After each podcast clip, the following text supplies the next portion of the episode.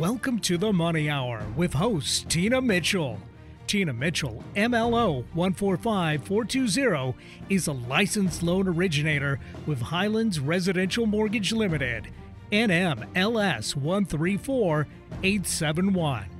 The views expressed by the speakers on the following program are those of the speakers and do not necessarily reflect the views of Highlands Residential Mortgage Limited, nor are they necessarily endorsed by Highlands Residential Mortgage Limited. Now, in the studio, local mortgage expert Tina Mitchell. Welcome to the Money Hour on 11:50 a.m. KKNW, the Saturday, June 18th show. You can also listen to my podcast, Facebook premiere, or you can catch my show on my show YouTube channel. In addition, for more uh, information on my community events, please go to tinamitchellevents.com. I am your host and local mortgage expert, bringing in expert advice and inside knowledge on today's events and how they can impact your money. If you're hearing my show at a different time or day, you are listening to a rebroadcast. I'm here to answer answer any questions or more importantly, to connect you with the guests that I have on the show today, please call the show at 1 855 400 1150. Again, that's 1 855 400 1150. Or you can go online to themoneyhour.com. And now for the lineup for the show, I have Louis O'Connor of Strategic Metals Invest. Find out about the metals that outperform gold every year. And also, if you're watching my show on my Facebook premiere or YouTube channel, I would like to take this opportunity to introduce my engineer over at Hubbard Radio, Benny. Hi, Tina. I'm feeling a little lucky today, aren't you? I feel lucky every day that I'm here Good. with you. All right. I definitely could not do it without uh, Benny. And then also, I would like to give a big shout out to my marketing director, Becky. Hi, Tina. Thanks for having me. Yeah, Becky is a key part of this process as well. Without either one of them, this show would not exist. So, thank you again to both of you. Great information and great guests in studio. For more information on any topic discussed, please call the show at 1 855 400 1150. Again, that's 1 855 400 1150, or you can go online to themoneyhour.com. And now let's go ahead and start the show as I do each week with a little bit of money chat. Money. Money.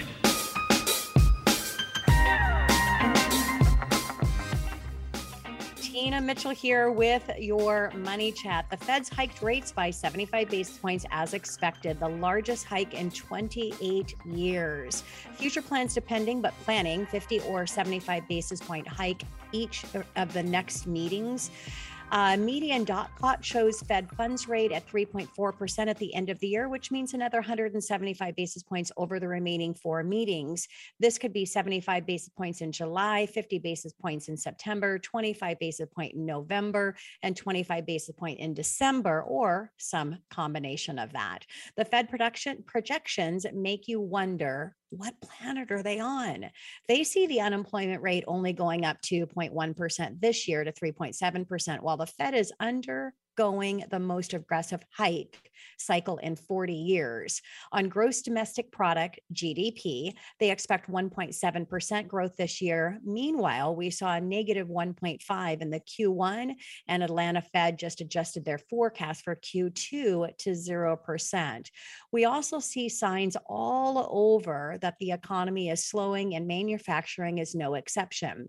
After a negative 1.2 New York Manufacturing Index report, the Philly Fed came in at a negative 3.3, the first negative reading since May of 2020. The slowdown that we are seeing are widespread and point to a recession ahead. Now, central banks, bankers are scrambling to put the inflation genie back in the bottle, and the markets don't like surprise actions from the central banks. Many of the central banks have hiked following US. Smith Bank surprised 50 basis point hike, the first hike in 25 years. Brazilian Central Bank 50 basis points, 9% this year to 12.25%. BOE 25 basis points, Taiwan 12.5% basis points, uh, United Arab Emirates at 75 basis points, Qatar 75 basis points, and Bahrain at 75 basis points. Mortgage interest rates have now hit 6%. As I've stated before, this is a hidden opportunity for buyers. We have come out of the most competitive real estate market in history. Now is the time to get out there and find your home.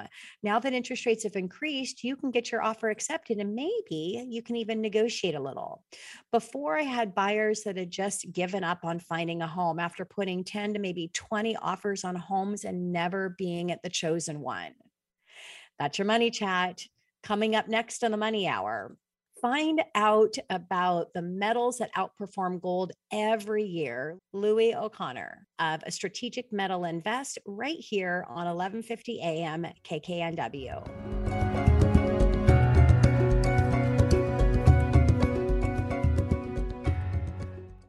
Ready to shake things up? Try Alternative Talk 1150. You're listening to the Money Hour with your host, Tina Mitchell, on Alternative Talk 1150 AM. Now, back to the show with local mortgage expert, Tina Mitchell. You are listening to the Money Hour on 1150 AM KKNW this Saturday, June 18th show. You can also listen to my podcast, Facebook premiere, or you can catch my show on my show YouTube channel. In addition, for more information on my community events, please go to tinamitchellevents.com. I am your host and local mortgage expert, Tina Mitchell. It is a great day to talk about money, and that is what my show is all about: how to make money, save money, so you can have a better quality of life for you and my and your family. If you're hearing my show at a different time or day, you are listening to a rebroadcast. I'm here to answer any questions or connect you with the guests that I have on the show today. Please call the show at 1 855 400 1150. Again, that's 1 855 400 1150, or you can go online to themoneyhour.com. And now on my show, Louis O'Connor of Strategic Metals Invest. Find out about the metals that outperform gold every year right here on 1150 AM KKNW. Louis, welcome to my show.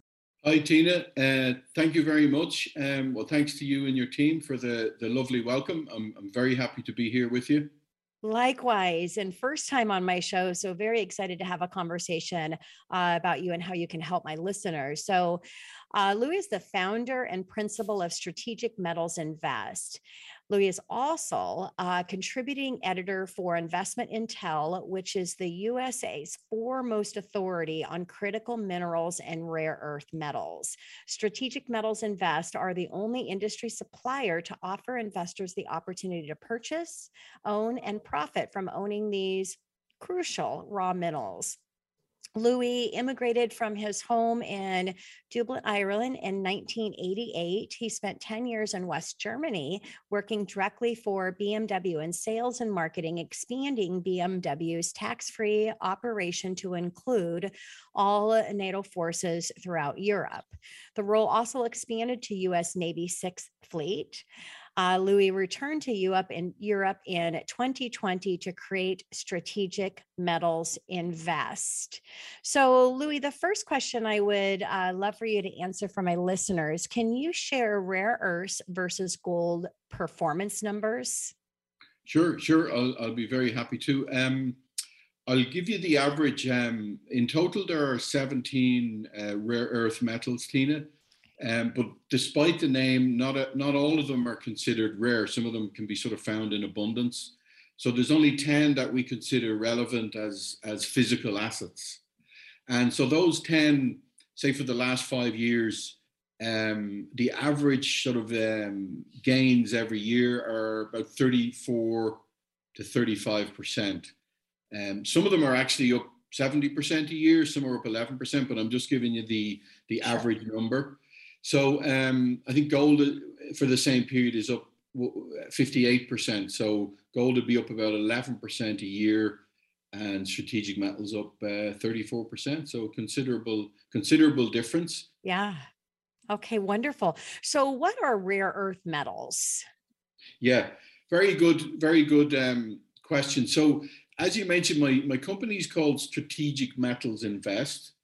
And strategic metals is sort of an umbrella term for rare earth metals.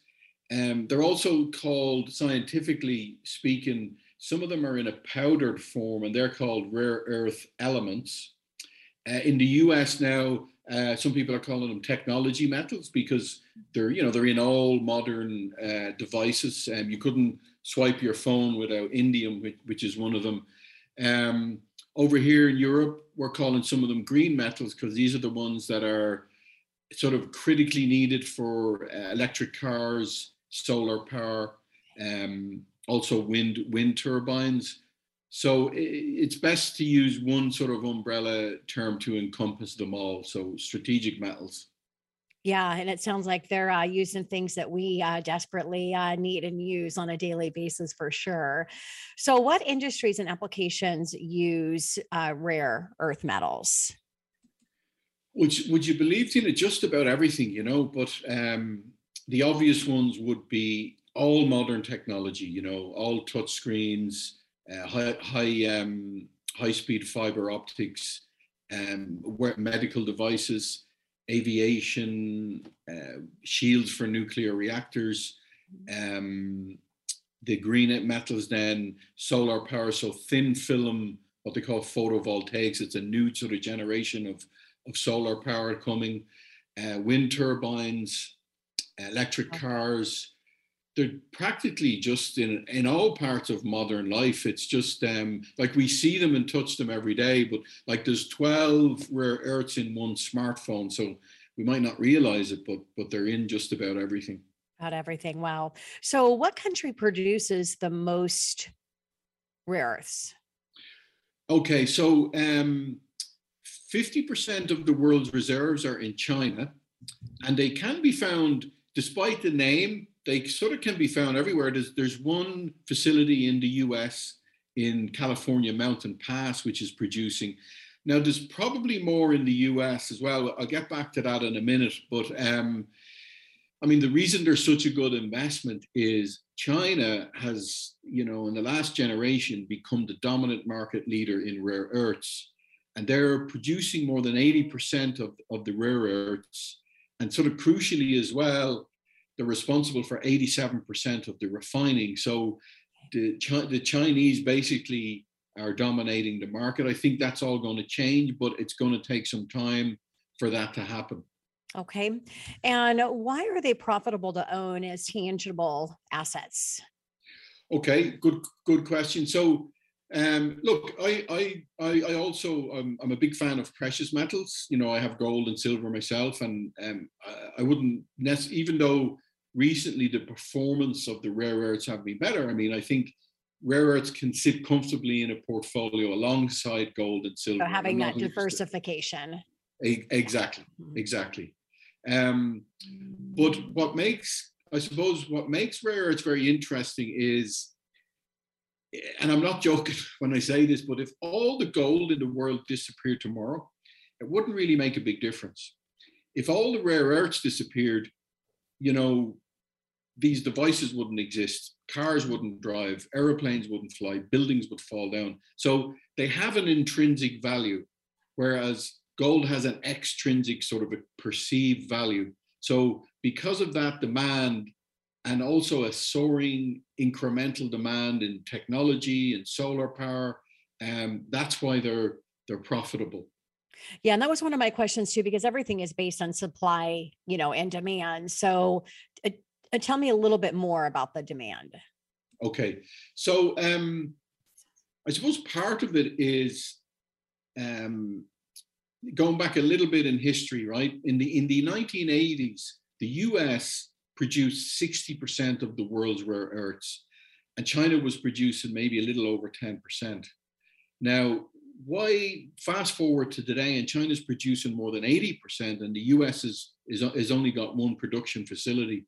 So how and why did that happen? I'm not exactly sure. I don't think Europe or the US is either, but it, the reality is um, China dominates the market and part of China's futures policy, which they, was written, you know, 20, nearly 25 years ago, and it's it's no secret what the goal is. The goal says that China wants to be domestically self sufficient in 10 different technologies by 2025. So they're very close to achieving that. And, and once they do, um, they're, you know, once they have, you know, control of the supply chain, obviously the first, they're, the, they'll take care of their own interests first. So what we're seeing is like last year, for example, two of our rare earths doubled in price.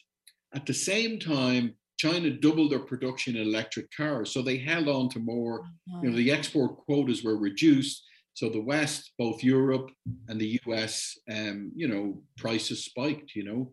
That's primarily why it's because China dominate the market.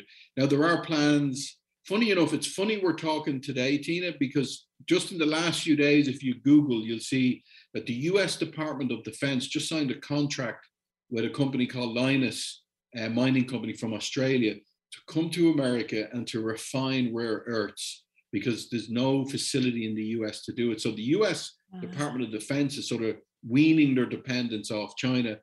But this won't happen overnight. And in, in the in the in the mean in the meanwhile, investors can can profit from this, you know. Yeah. So let's let's talk about the supply now and supply in the future, what that looks like. Okay. So um, you know, with this, you know, the recent sort of, you know, corona or coronavirus and COVID, whatever, whatever. I know, I think we call it both over here, but because of that, I know if you look at the Russia-Ukraine situation, we can see that supply chain is is fragile, you know, and it can be subject to disruption. Um, so there's only a certain amount sort of in the supply chain because uh, rare earths are sort of um, they're not found alone. They're always a byproduct of mining another raw material. Like gallium, for example, is always found in the process of mining aluminum. So it's quite complicated and expensive to mine them and refine them. So there's only a sort of a limited amount in the in the supply chain.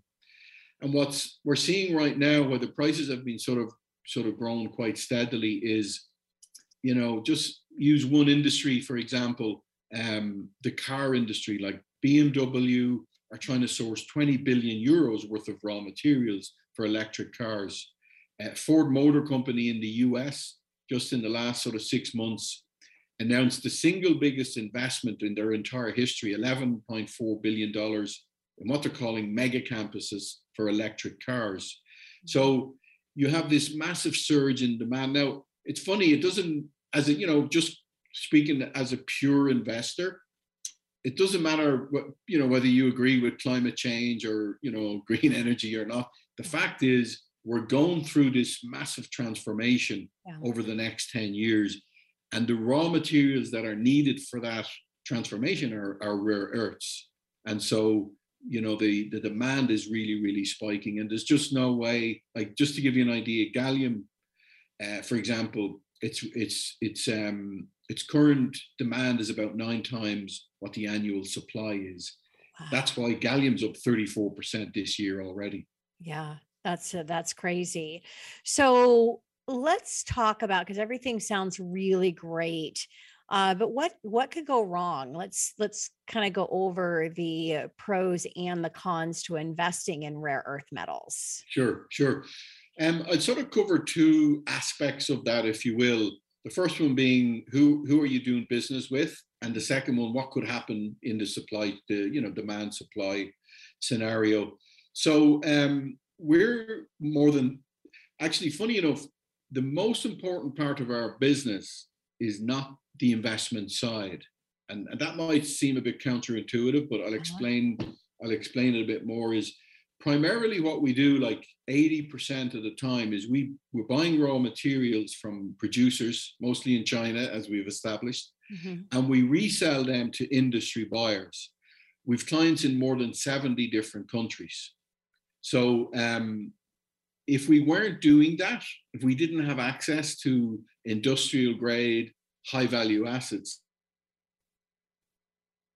Oh, Louis, are you still there? Materials. Oh, sorry sorry louis for some reason i lost you. I'm not sure if it was my internet. That's the that's the benefit or not of being on a virtual show. I lost you there for a second. Uh, go ahead.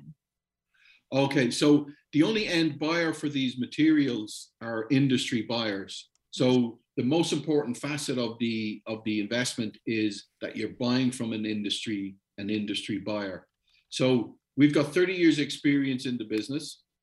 Um, and we've been doing the investment play for about 12 years in Europe. So I think it's relatively safe to say that who you're doing, obviously, you have to do your due diligence. Um, but once you've done a proper, thorough investigation and you're sort of armed with the with the facts, you'll find that we've been in business a long time and we're reliable and reputable metals trader. So I don't think there's any worry there. We're going out of business, you know, with the demand surging. The area where there, our risk would be, let's use indium as an example. Mm-hmm. Indium, you couldn't swipe your phone without indium. Now it could be possible that they'll find a better technology or maybe another metal that will perform that less expensively or more efficiently yep. and that could make indium somewhat redundant so you might be you know um, sitting on indium and all of a sudden some other metal takes its place um, so that's that's one aspect of the risk another one could be and uh, just you know again purely supply and demand um, there could be an not necessarily an oversupply but more uh, availability of a certain metal um, and maybe a decrease in supply at the same time would also affect the pricing. Okay. Um, but lucky enough, most of the metals have uh, have uses and applications in multiple industries. So if one sort of tapers off, um, likely it'll be sort of picked up somewhere else, if you know what I mean. Yeah, absolutely. So, um, so you would look at it, you know, in owning rare earth metals, um, you consider it low risk or high risk? Low risk. Yeah. Low risk. There, there's probably a bit of a perception that it, you know, because because people don't really know about it. But I think once proper investigation is done, uh, people will see it's it's it's a low risk, low maintenance, sort of very liquid, um, sort of lucrative investment. Yeah. Well, excited to continue my conversation with you. Uh, first time I've had a, guest in studio that represents uh, what you're doing and helping investors. So, coming up next on the Money Hour, continued conversation uh, talking about finding out about the metals that outperform gold every year. Louis O'Connor of Strategic Metal Invest right here on 1150 AM KKNW.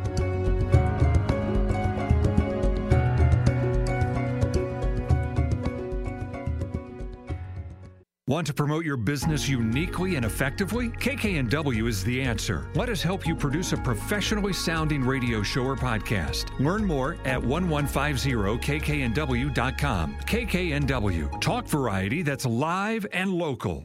There's a reason they invented the internet. It's called 1150kknw.com. You're listening to the Money Hour with your host, Tina Mitchell, on Alternative Talk 1150 AM. Now, back to the show with local mortgage expert Tina Mitchell. You are listening to the Money Hour at 11:50 a.m. KKNW, the Saturday, June 18th show. You can also listen to my podcast, my Facebook premiere show, or you can catch my show on my show YouTube channel. In addition, for upcoming community events, please go to tinamitchellevents.com. I am your host and local mortgage expert, Tina Mitchell. I'm here to help you build a strong financial blueprint one week and one show at a time. If you are hearing my show at a different time or day, you are listening to a rebroadcast. I'm here to answer any questions or connect you the guests that I have on the show today, please call the show at 1 855 400 1150. Again, that's 1 855 400 1150 or online at themoneyhour.com. And now, continued conversation with Louis O'Connor of Strategic Metal Invest. Find out about the metals that outperform gold every year right here on 1150 AM KKNW. Uh, really enjoying my conversation uh, with you, Louis. And again, uh, first time that I've had somebody in to represent and talk about rare earth metals. So, how liquid are rare earth metals? Okay. Um, good again uh, very, very good question tina. So as, as i mentioned briefly um, in the last segment that um, the only end buyer for these raw materials are industry buyers whether that's tesla or apple computers or ford. So there's no point in me or you for example having you know $100000 worth of gallium you know in a safe at home or you know. Yeah. Because you know unless we're going to start making phones or car batteries, they're of no value to us, you know. So um, the key thing is you know, you must, you know, what I would say to anybody, look, I know actually we're the only industry buyer that offers this. So you, you really have to be buying from an industry buyer and also that can guarantee and provide you with the exit. And, and, and that's what we do. That's one of the main characteristics of the transaction is we have access to the buyers. So we'll, we'll, we liquidate. If somebody, you know, came to me sort of early in the day and wanted to liquidate one metal or all the metals, we'll make them an offer that day and the transaction will complete in three to four working days. So they're, you know, um, four working days, five working days. So easy liquidation and easy exit trend um, transition. Very, very smooth. Exactly, really like gold or silver. I mean, the same paradigm and the same ease of of entry and exit. Okay, so let's talk about uh, taxes because uh, critically important to think about in where you're investing your money. Is there a transaction tax fee if you invest? Right. So um, it's the the purchasing rare earths with us for a North American client provides uh, geographic diversification. They're stored in Europe. Although you own them, you can you can move them wherever you want, but we recommend you store them with us in Europe, and that's to do with liquidity and safety, and you don't break break the the chain of custody. Um, now, I'm, as you know, I'm Irish, and uh, you don't want to listen to an Irishman talking about taxes in North America, so because I know nothing about it, right? Uh-huh. But um, I can talk about Europe. So um, our, our storage facility in Frankfurt is a bonded um, duty free zone. So it's just like storing in Switzerland or Singapore. What that means to the private investor is they pay no VAT um, when they purchase or sell if they've held the metals for a minimum of one year. Okay. So there's no taxes in Europe whatsoever. However, obviously, you know, capital gains in the US is, you know, that's out of my remit, obviously. Yeah. Okay. So the his historically they've been profitable for investors, correct? Yes. Well, would you believe, Tina, that um, this this sort of option has only been available to private investors since 2010. Wow. Prior to that, um, you know, that's probably why I would imagine most, if not all, of your audience are, are only hearing about this for the first time because we started in Europe and we although we've been doing it about 10 or 12 years, we haven't done any marketing really outside of Europe um, until very, very recently. Um, so historically speaking, um, you can only go back about 10 years and um, you know i'm happy to report they to be honest with you the first sort of from about 2010 to about 2016 2017 they were profitable but they haven't they didn't sort of increase as much as they have been in the last five years. And the reason for that is the demand is is worldwide the demand is surging. Yes and it sounds like it's going to continue to do so.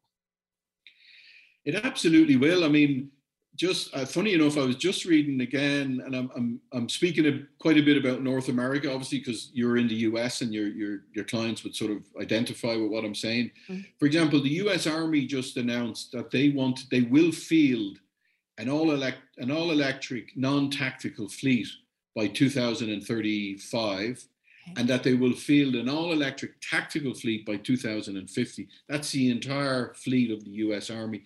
That's just one phase of it, you know. Uh, for you know all the, the big three manufacturers are going all electric so you know we're just going through this sort of great transition for us i mean for somebody who invests in rare earths uh, to to uh, electric mobility solar power and these raw materials are critical and irreplaceable to that transition. Yes.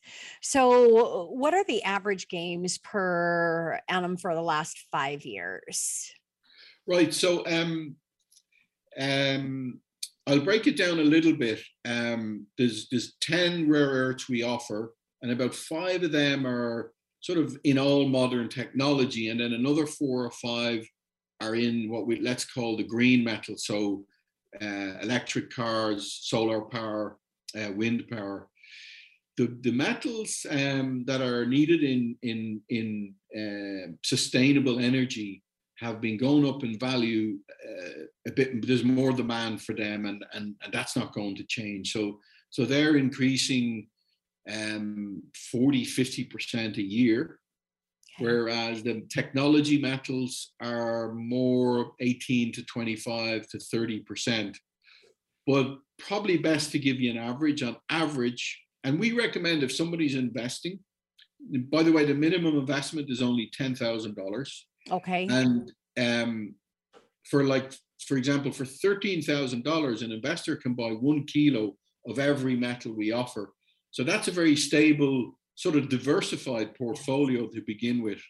And that's what we recommend because nobody can tell the future. Nobody can say there's going to, you know, nobody knows. I mean, we do know demand is increasing.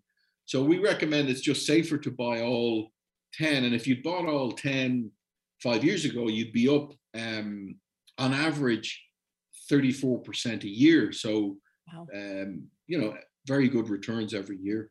Yes. So we talked about the, you shared the pros and, and the cons. And what else could you see that could go wrong in the investment?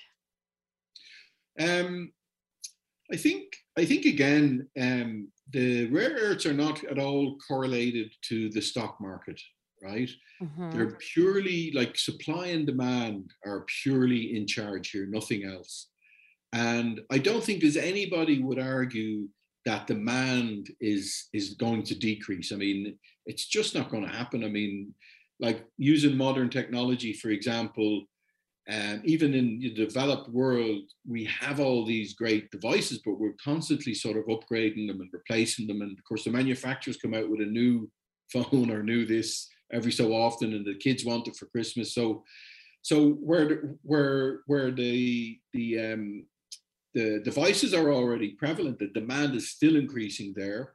And then we look at um, the BRICS, say uh, Brazil, Russia, India, China, who are delivering hundreds of millions of people into the middle class you know all the time. When people get more money then they also you know they spend it on more luxury stuff. So again more demand there for technology.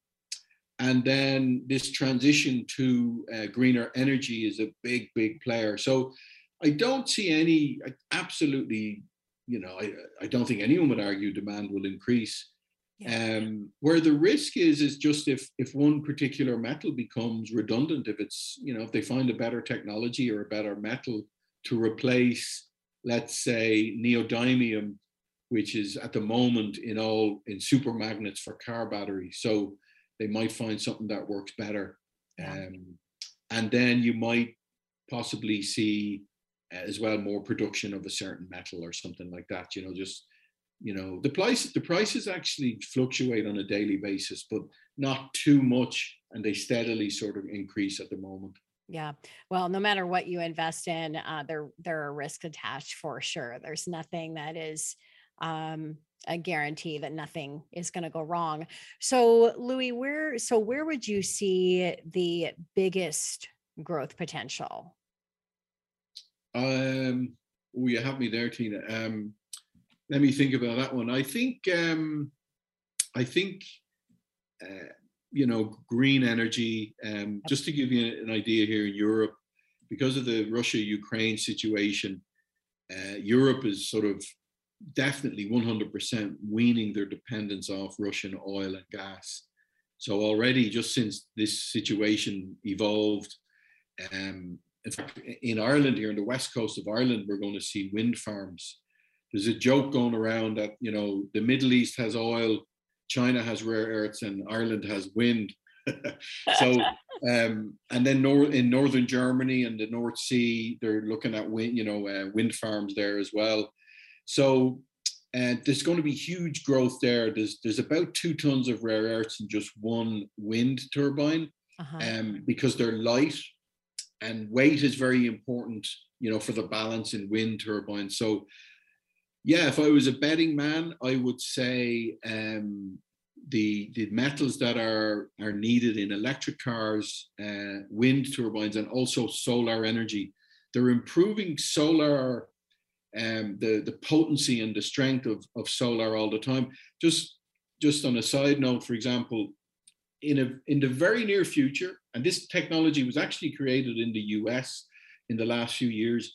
Um, because of indium, uh, you won't need to charge your your smartphone or your Fitbit because it'll charge automatically um, because of the because of uh, indium. Also, um, the roof on the car and even the even the side of the of a car and the side of a building, because of because of thin film uh, solar technology, they will charge. So there's a sort of a revolution coming in green energy, and rare earths are playing a critical role. So, why is there not more representation in investing in rare earth metals? Well, traditionally, um, I don't want to say it's a closed industry, but most um, uh, industry suppliers um, are are big, you know, and they're very sort of, you know, they've got their hands full of what they do. Uh-huh. And and brokers like ourselves are usually, you know, quite big because they're they're working with, you know, multinationals and conglomerates and stuff like that. Our business is is privately owned. It's it's a family run business that started 30 years ago and um, I suppose just our, our, our CEO is a little bit more entrepreneurial and, and able to sort of make a decision. And he had an idea where, well, if people are interested in gold or silver, why not rare earths? And you know, he's in this unique position to be able to because we do guarantee to liquidate the the assets and you know if that wasn't in place there'd be no point in doing it you know now, will we see some competition in the future? Mm-hmm. Maybe, um, but it's not an easy industry to, to to get into. You know. Yeah. Well, great conversation that I'm having uh, with Louis O'Connor of Strategic Metal Invest. And coming up on the Money Hour next, continued conversation. Find out about the metals that outperform gold every year.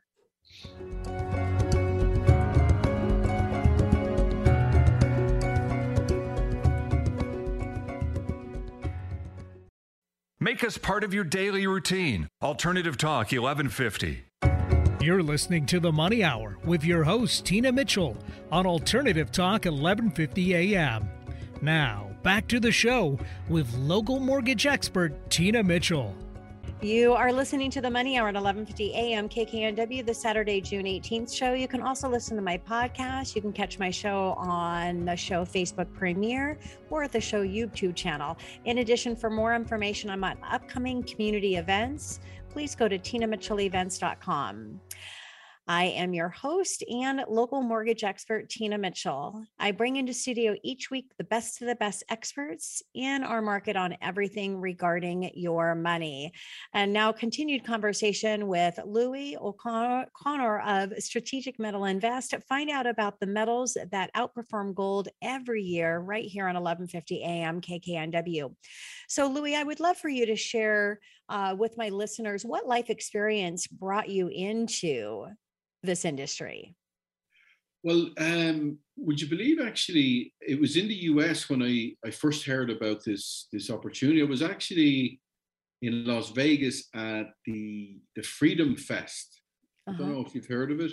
I have um, not. Okay, it's it's a sort of a I suppose you might say it's a is it libertarian? Would that be the right word? It's it's it's all about investing and Freedom Fest. So you know, um, and it, they offer a lot of sort of diverse uh, alternative sort of investments and stuff and and i i was sort of privy to a discussion somebody was uh, almost an argument rather than a discussion about the, you know gold versus rare earths and uh, i didn't think at that time it was possible uh, to own rare earths as physical assets I, I knew you could invest in in mining and share you know shares and things like that so I was interested at the very beginning uh, as an investor. And then I sort of made up my mind I'd sort of do some due diligence. And as I said, the um, the business is, is in Europe. Um, Tradium, the, the metal supplier who the, the investors are purchasing from, are um, in you know the financial district in Frankfurt. They're they're been in the industry for 30 years. The Vault is in the financial district. The, the, the, actually good story with the, the storage facility was originally an underground bunker, an air raid bunker in World War II, which they bought and converted it to a bank level secure vault. so you know, I, I sort of you know did my due diligence. I found out that in Germany they call this vault a German Fort Knox because it has the largest uh, inventory of rare earths. Mhm. They also store precious metals there, and they they store um, uh, palladium group metals for industry uh, suppliers as well. And so, you know, once I'd done my due diligence, I was interested, and um, coincidentally, they were expanding the storage facility to sort of three times its capacity, and sort of wanted to offer the the investment to more of an international audience for the first time. And I sort of I came on board as the sort of agent for Ireland, UK, and and and and I want and North America. I've never lived in the US, but I, I, I worked many years ago with the US military in Europe. I've got a great uh, fondness and affinity uh, for America, and you know, America's been very good to us Irish people emigrating. You know, Mm. we've been we've been arriving over there for 200 years and getting a, a great welcome and stuff. So, so, and I know US investors, in my opinion, now I'm European, but you US investors are a bit more sophisticated than Europeans. Uh-huh. And what I mean by that is they they have more of a curiosity and an appetite and an innovative sort of a thought process and will look at things closely and do their due diligence and they just have you know more of an open mind and i thought Yeah. i'm pretty sure people in the us will like this look it's profitable that's the most important thing right Yeah, we we like things that are profitable for sure. so Louis, what's the what's the new big thing that you're working on in your in your business? Well, um, mostly this, which is, um, and thank you for having me because what I want to do is is reach out to North America. I mean, look, we we we can't. There's a limit on what we can do as well, but you know, as I said, unbelievably, we've done no marketing uh, in the US in the last 12 years, and and I've just begun. So you know, I want to just um, spread the word. Uh, hopefully, maybe some some. Uh, you know, I already actually have US clients, but but hopefully more people will hear about it and maybe come and and uh, and check us out and do their due diligence and you know check out the vault and drink some German beer and Oh, I love that. Oh, that sounds a that sounds amazing. So, uh, what is your biggest challenge right now that you are that you're personally uh, dealing with in your business? Well, you know, um, I, I tend to have a sort of a, mm, was going to say philosophical, more of a spiritual approach um, Uh-huh. to to how I do things. Um, you know, one of the great, and I heard this from a U.S. Um, Richard Rohr, who's a Franciscan priest, and he, he's he's in New Mexico. I think he's more of a, I would say, a Christian mystic, and he talks about that all um, all wisdom and love comes doesn't come from success it comes from continued failure you know Yes. um so um you know and he talks about that like it, using i think the analogy of a chair that you know there's four legs on a chair and um you know we have a sort of a spiritual life is one emotional mental and physical. And he talks that if we he talks that if you get the spiritual aspect of life right you don't have to worry about anything else. You know if you're living your life well if you're sort of trying to be you know the person you want to be then you don't have to worry too much. And and that's sort of my approach which is you know coming here today for example it's a great you know experience for me. And all i have to do is sort of show up and share my knowledge but there's a lot more to it than that which is you're here your team is here the technology that helped us be here. So there's all these you know there's a lot of good energy at work for us and i just sort of try to fill my boots as best i can and then let it go you know? So in, in that way i don't the only challenge i have is just on a daily basis to make sure you know i, I live responsibly you know uh, i'm a family man um you know and at the end of the day sort of you know do some i suppose self-examination and if i've done things the best i can then i let it go after that Yeah, such great, uh, great advice for sure. Um, I definitely believe that every challenge is an opportunity. Uh, being a keynote speaker and sharing my story, I believe that every tragedy has a triumph. The question is, is whether you've created that space not to miss that opportunity on the other side. And not to say, even if you've created a really great uh, personal mastery space, you're not going to be able to get it every time. And you've got, you have to embrace that process. And like you said, put your boots on, uh, move over and start uh, the next day. So there's a Mhm. reason the universe is balanced and there's a reason it's that way. So uh, Yeah. nothing is going to run perfect all the time. What about a recent success story that you can share with one of your uh, your clients? Well, um, I had a great conversation with a gentleman from Tennessee, and um, he's he's he's sort of we come from two different worlds. Like he's sort of a, uh, he, you know, I'm not going to do the southern accent, but you know, he, he's a gold. Boy. That would be good to hear you do a southern accent. oh yeah, I don't I embarrass myself, I but I'll do it a little bit. Yeah. I'll do a little bit, Tina. He said, Louis, he said, he, he's an admitted gold bug, and he said, I like my gold, you know, close to home, you know. And I think what he meant was he had it out in the backyard, buried somewhere. And he said, um, so why why would I, you know, he was basically saying, you need to sell me on the idea of why would I store metals in a in a in a in a vault in Germany? And he said it in a very funny way, like, you know, crazy Irishman, what you know, you know, so but um but we just had a great conversation and I said, well look, I said if um if all my assets and all my are in one country and in one currency, then surely some international diversification would would help. You know, I mean, Germany is a sort of a it's one of the leading trading economies in the world.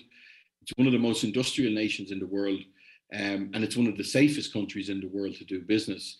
And like just maybe using the US as an example, I'm not sure exactly what the distance is, but say between Seattle and New York, it's probably similar distance to Frankfurt. So it's not all that far away, especially within the EU. The EU, EU is very safe to do business. Mhm. Um, so you know, he we, we had a good conversation, and and uh, and and also uh, he came on board as a client. So it's just great to find common ground and be able to to continue and, and talk with people. And it wouldn't have mattered really if if we didn't do business.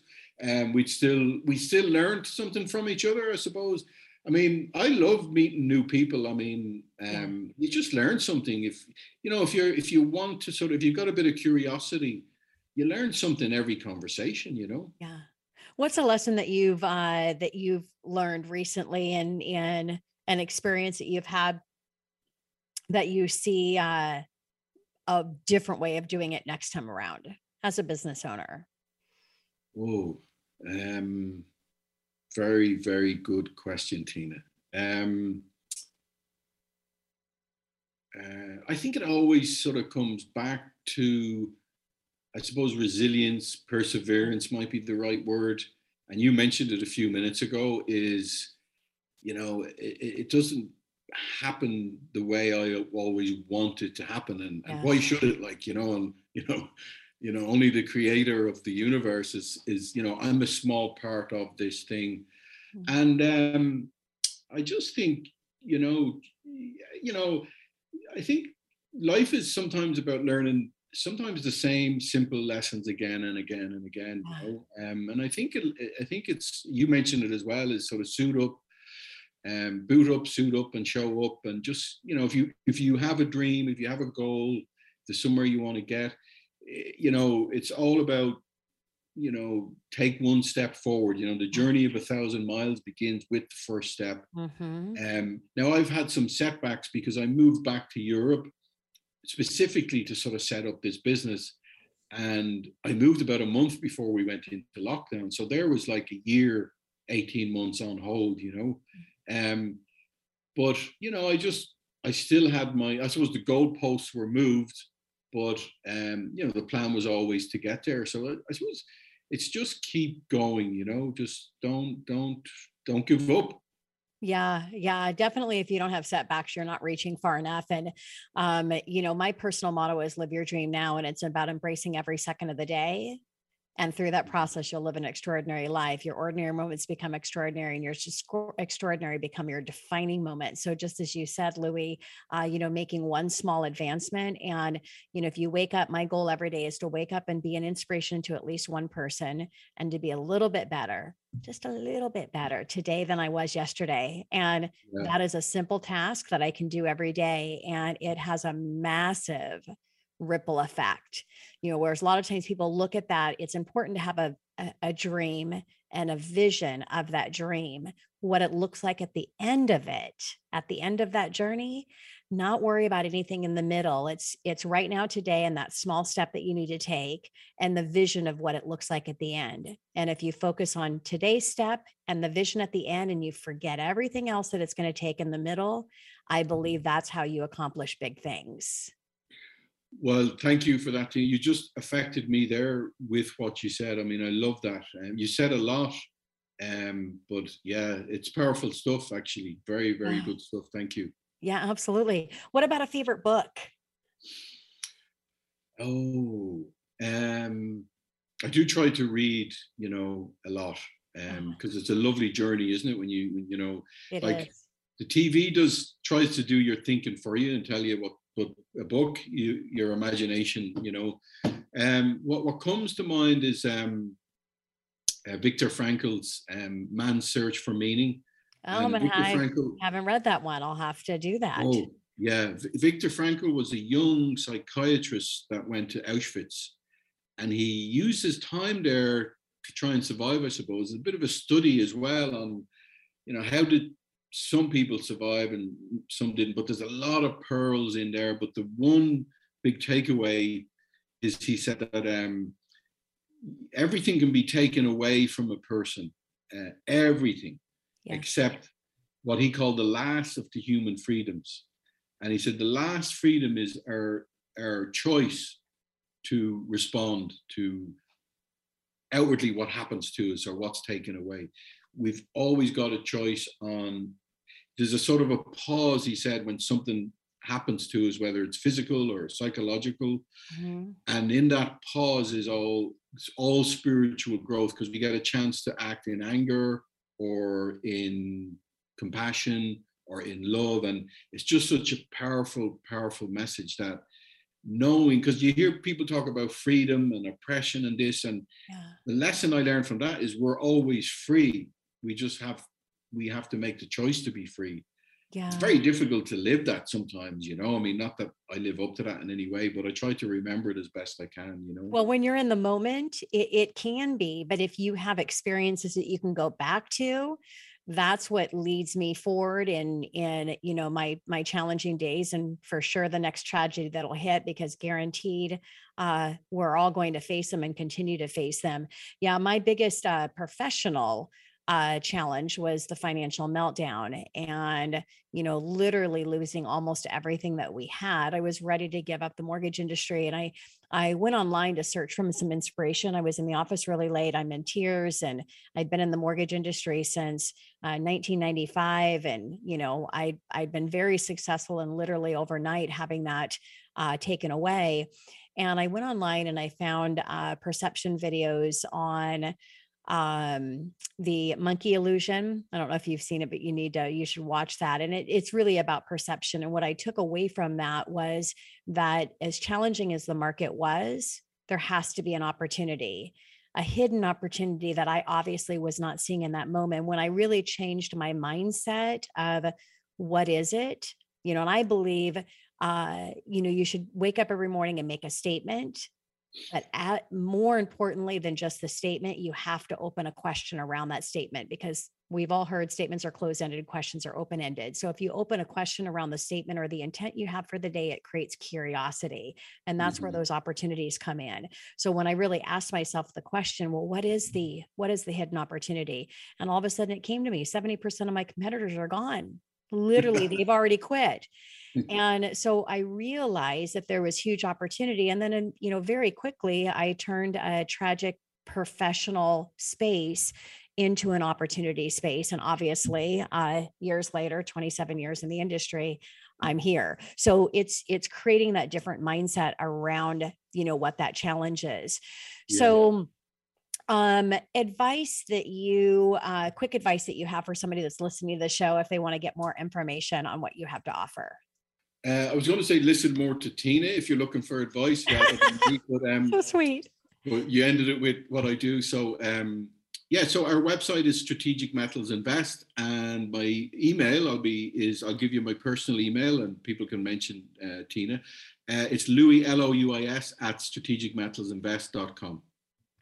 Wonderful. Well, it's been a pleasure having you on the show, and I'm glad I was able to give you the entire show. And we could open up our last segment uh, a little bit personally as well. That was a great conversation. And yes, if you also want to connect with Louis, you can call the show at 1 855 400 1150, or you can go online at themoneyhour.com. So, Louis, thank you so much for the opportunity to spend time with you. Thank you, Tina. It's been an absolute pleasure. Likewise. Tina Mitchell, your host and local mortgage expert. Got to sign off. Enjoy the rest of your Saturday and your weekend. Look forward to talking more money with you next weekend, right here on 1150 AM KKNW. Tina Mitchell, MLO 145420, is a licensed loan originator with Highlands Residential Mortgage Limited. NMLS 134871. The views expressed by the speakers on the preceding program are those of the speakers and do not necessarily reflect the views of Highlands Residential Mortgage Limited, nor are they necessarily endorsed by Highlands Residential Mortgage Limited.